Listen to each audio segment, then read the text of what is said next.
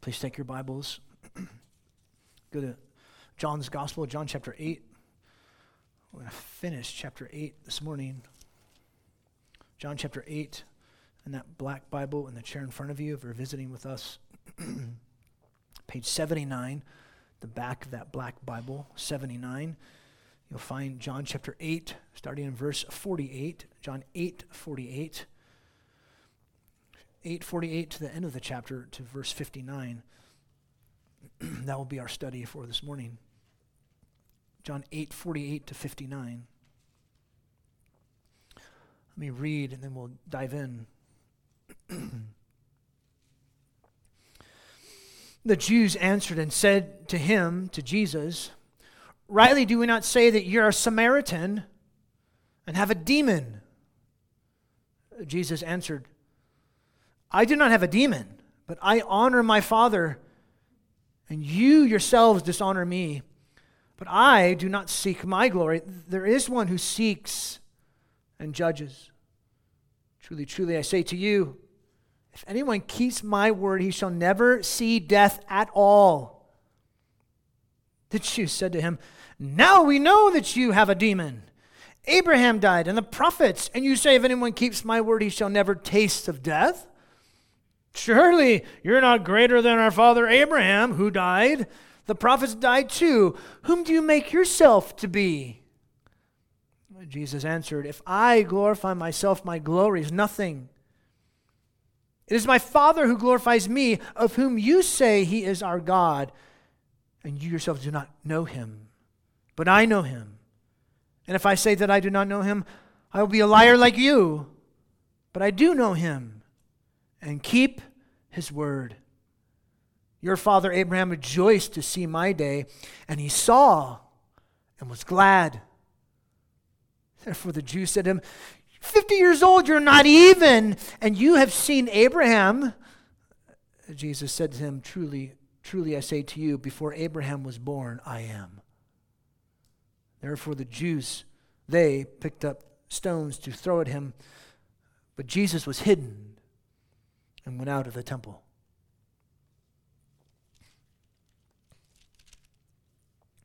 You probably remember the scene. The four characters slowly walk into the large room, green room. There's fire and smoke billowing all over the place, all into the air. And then the voice came out I am Oz, the great and powerful. Remember that? Wizard of Oz? I mean, if you haven't seen The Wizard of Oz, something's wrong with you. It was released August 25th, 1939, 83 years ago, and two years is going to be 85 years ago. Wow! War is not as old as you, though. Uh, and, and yet the irony is the great and powerful Oz, but he wasn't great and powerful. He was some dude standing. Pay no attention to that guy standing behind the curtain. Remember that the second time with you? He was some guy behind it. He was a fake. Not so Jesus. As we come to this in John's gospel, which is proclaiming to us, come receive Jesus, know Jesus, love Jesus, trust Jesus. Today we'll see, come to the powerful, great I am. Not the great and powerful Oz, but the powerful and great I am. Come to the powerful, great I am. This is how we can sum up this section of John chapter 8, verse 48 to 59. We can sum it up this way because of Jesus' relationship with the Father, he manifests his powerful mission and his great identity. He came to give us, there it goes. He came to give us eternal life, and he is the great I am. So come to the powerful, great I am. I'll put it up there in a second. Thanks, Travis. This starts really in chapter 8, verse 12 where Jesus says, I am the light of the world. Actually, it starts in chapter 7 at the Feast of Tabernacles. Because towards the end of the Feast of Tabernacles, there was that the lanterns that they would light up Jerusalem, and that's when Jesus says, I am the light of the world. They were pouring out the water, and Jesus says, If any man's thirsty, let him come to me and drink.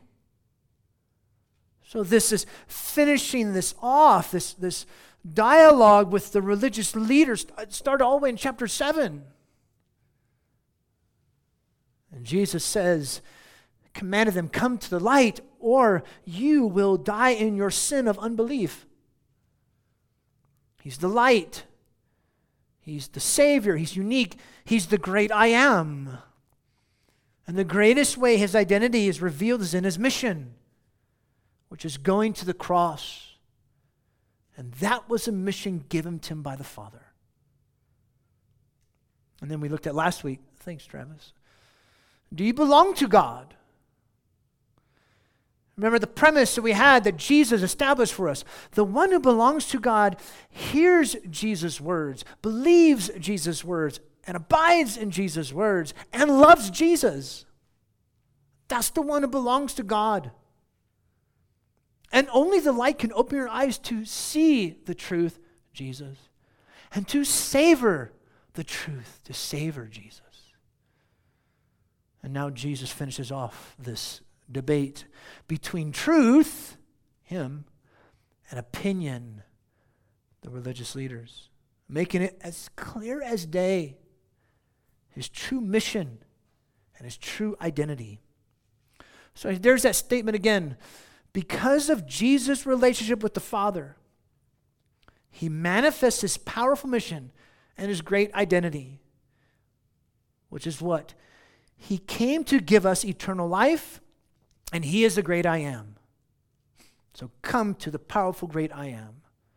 That's how you can sum up these few verses, chapter 8, 48 to 59. And uh, there, there's, uh, there's two aspects are highlighted from the passage, and you see it there, which I'll bring it up to you in just a moment. Two aspects that are highlighted in reference to Jesus' mission and in reference to his identity. So notice the first one, number one. Jesus' relationship with the Father shows his approval from the Father, and that manifests the power of his mission. What's his mission? You keep my word, you'll never see death.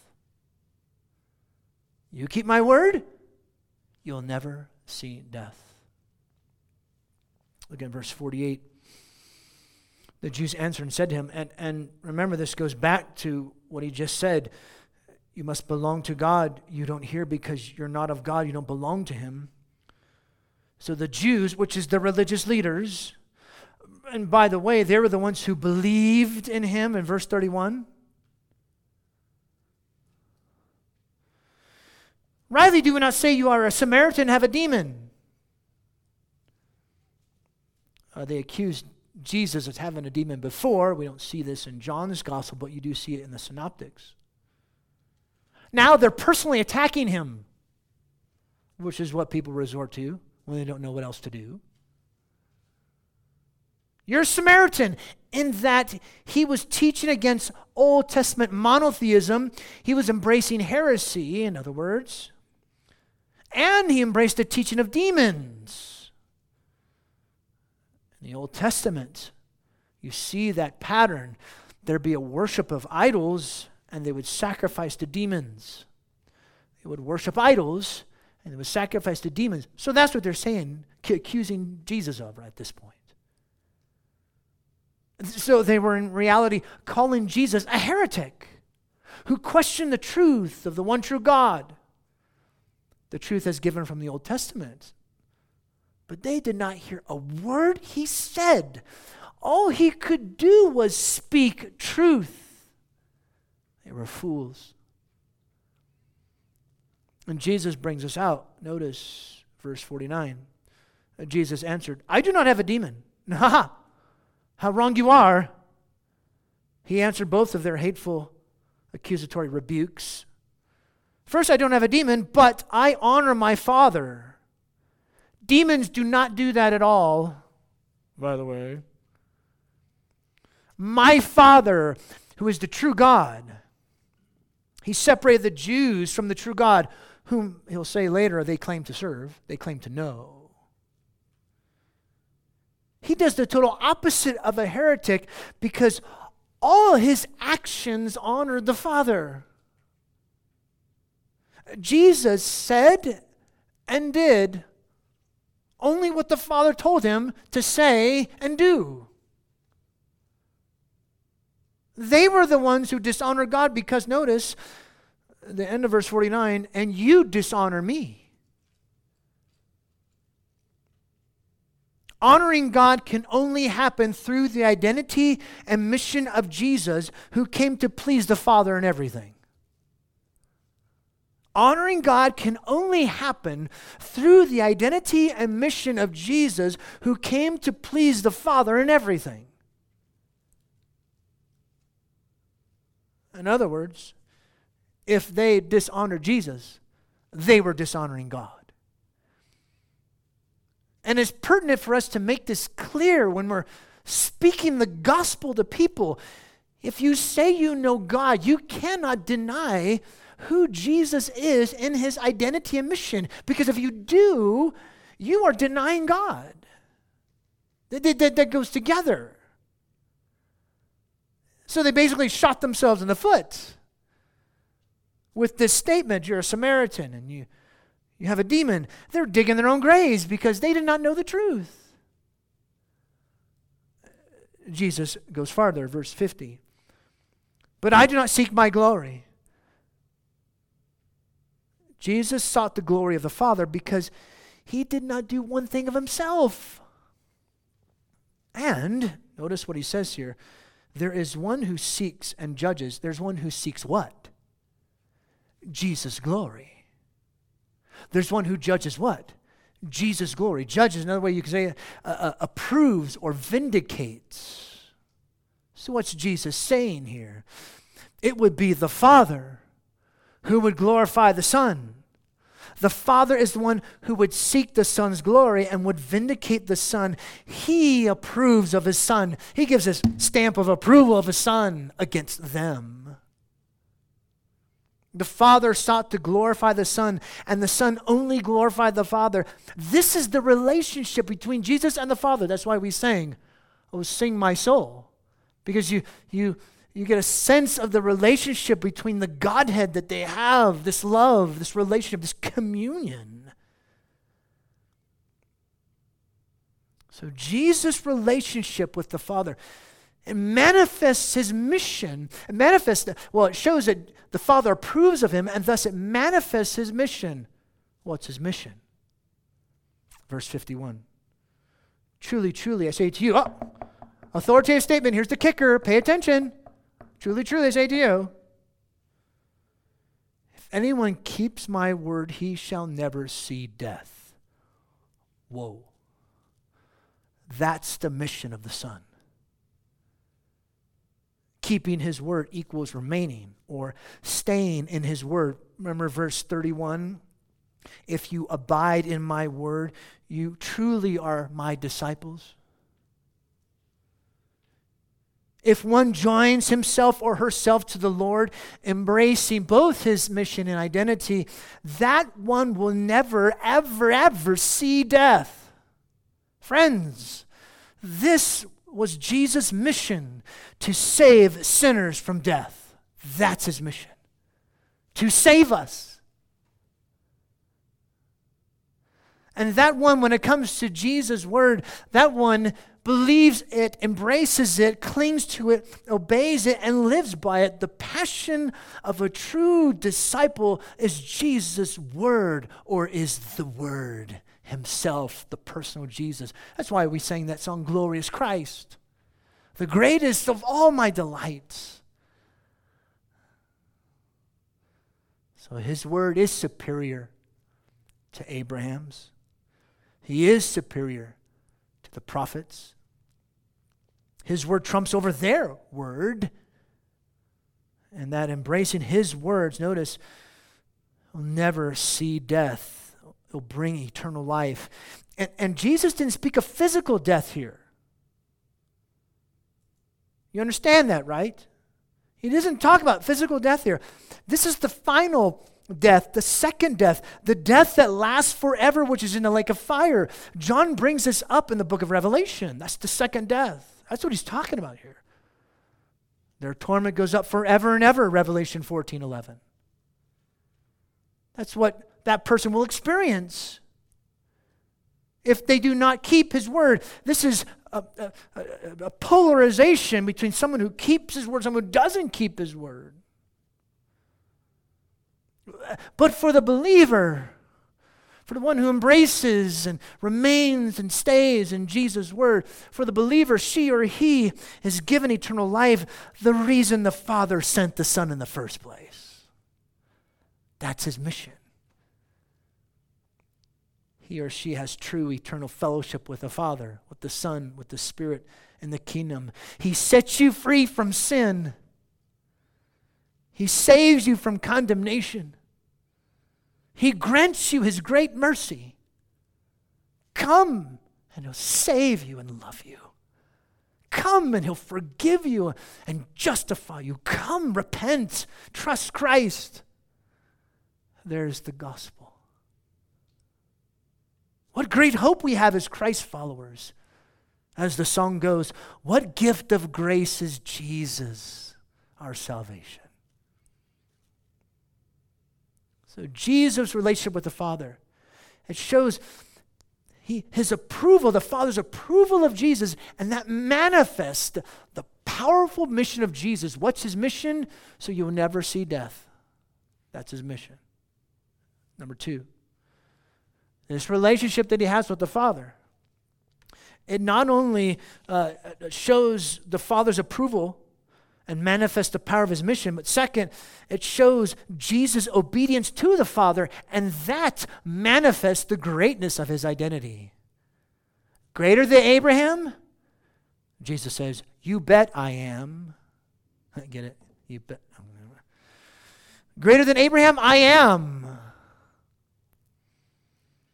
Notice how this happens, verse 52.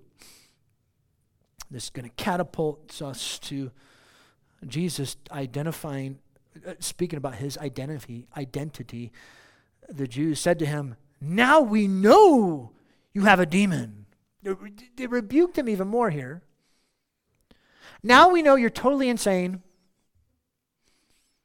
They discredited his claim, which contradicts God and his words, or so they thought.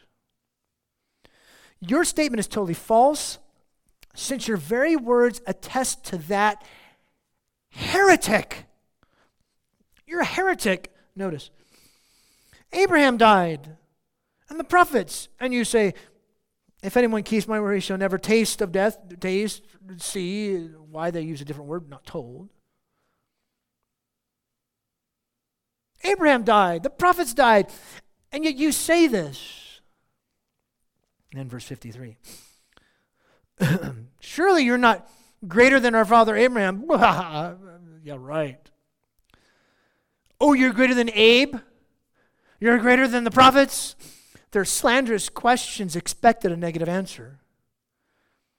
You've got to be kidding me, pal. They knew what Jesus was saying here. See, there's only three options with Jesus. Either Jesus is a complete and total nutcase,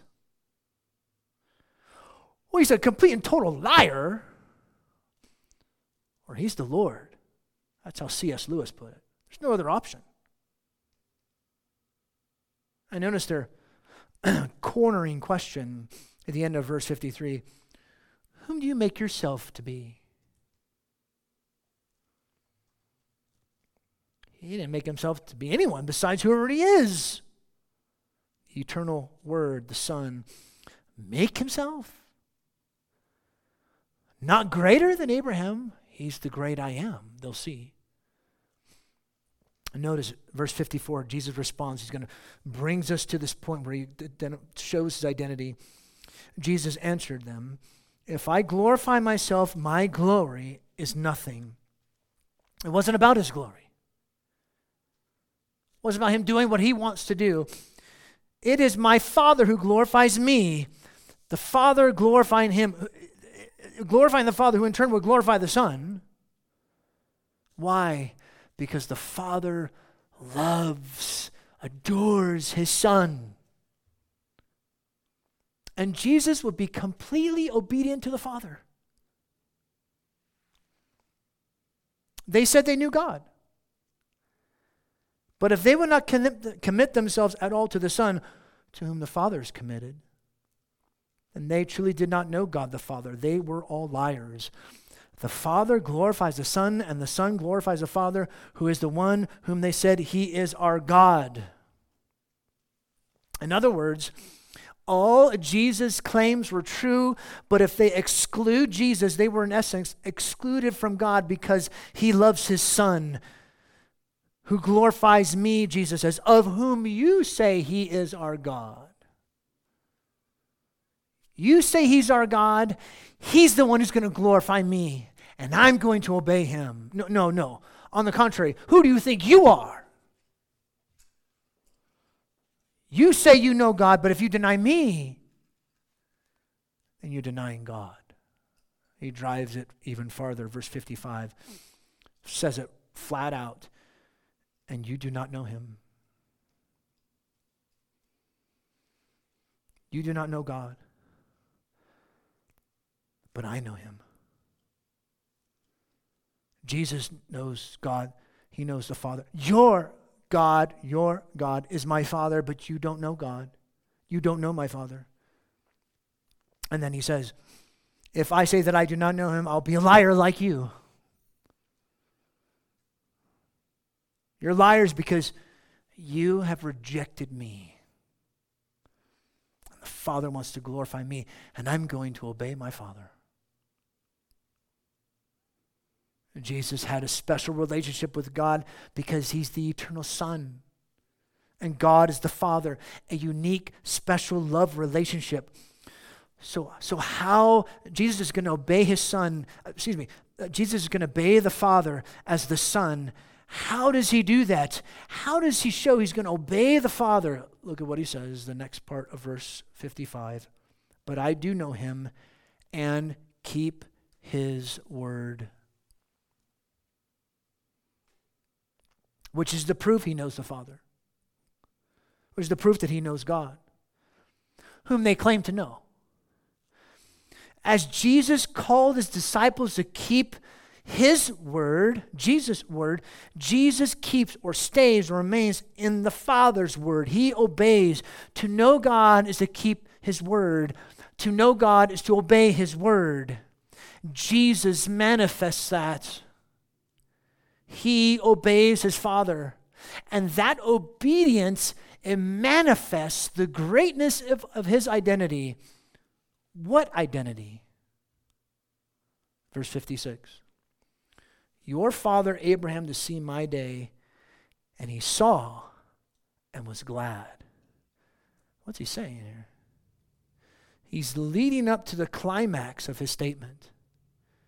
And he begins here by telling them that they rejected, Jesus rejected their claim that they knew God, and he rejected their claim that they knew Abraham. Our father, they said. But as far as Abraham was concerned, he knew God, and he rejoiced when he saw Jesus' day. One writer says this quote, Abraham was purposely looking forward to the time of Jesus with triumphant joy. And Abraham saw that day and was rejoiced. He was glad. So, what's the day? When Jesus, the Word, became flesh, that day. When Jesus took on flesh, the coming of the Son of Man. He, he inaugurated the Messianic age this coming of Messiah, that's what was promised to Abraham. And so he saw that, which tells us something. Abraham, hey, uh, where do you go? Uh, Okay. Abraham had long been waiting for the promise of Messiah to come to pass, and he saw it, which tells us something. Hey, pal.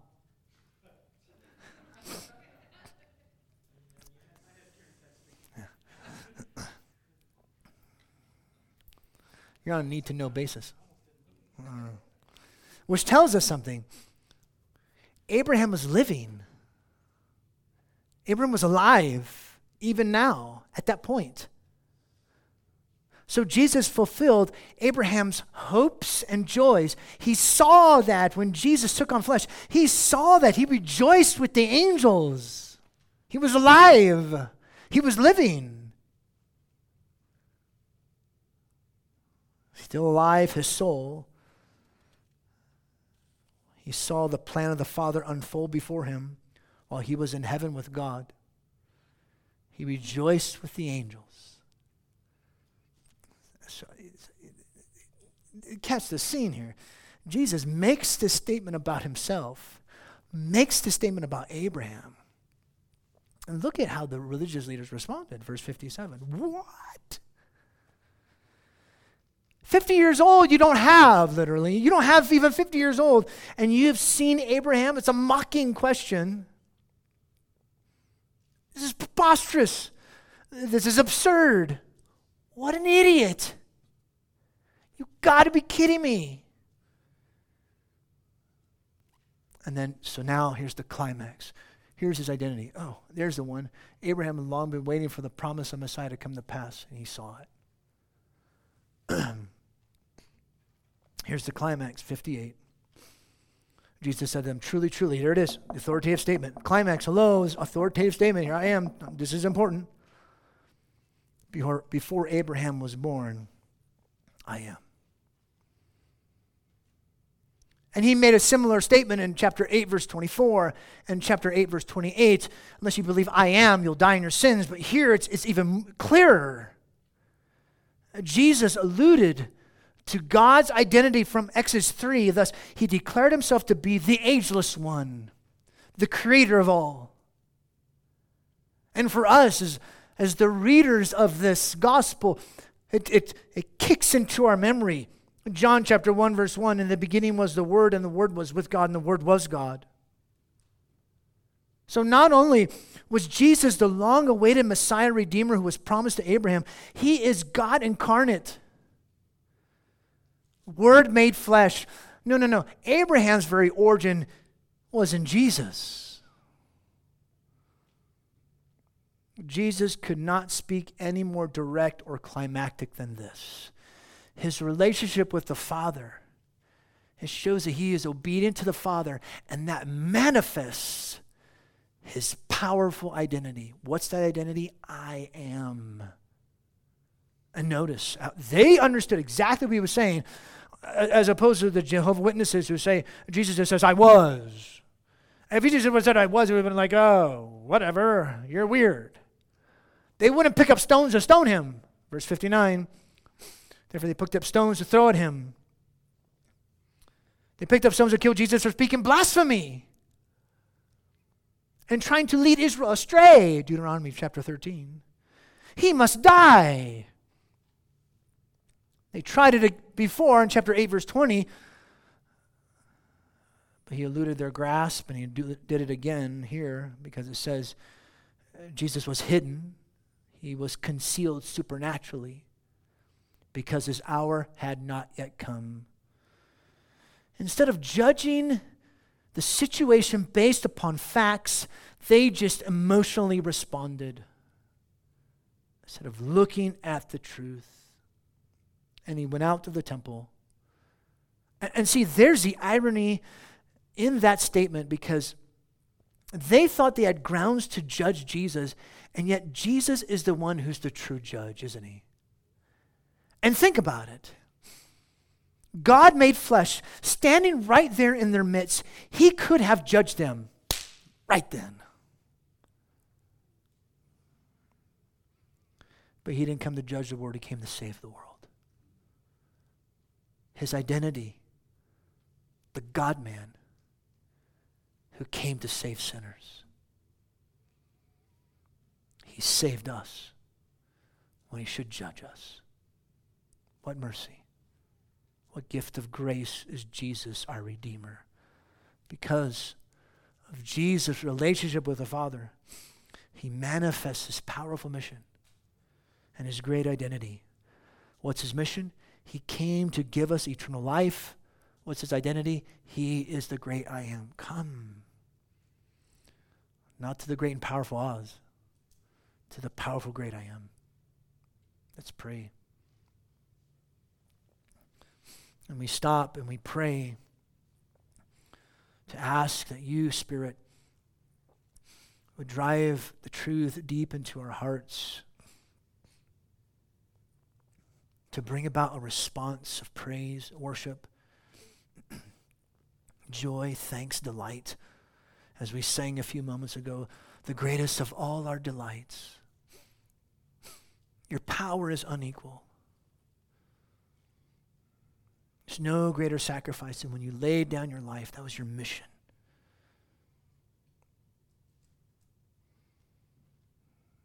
We're so thankful. And that's our prayer is as we give you thanks and celebrate this truth. Bind us together as your church displaying that grace to each other, and speaking this grace to the world. Use us for your glory in your church.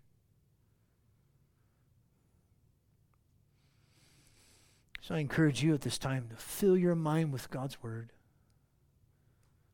Fill your mind with truth.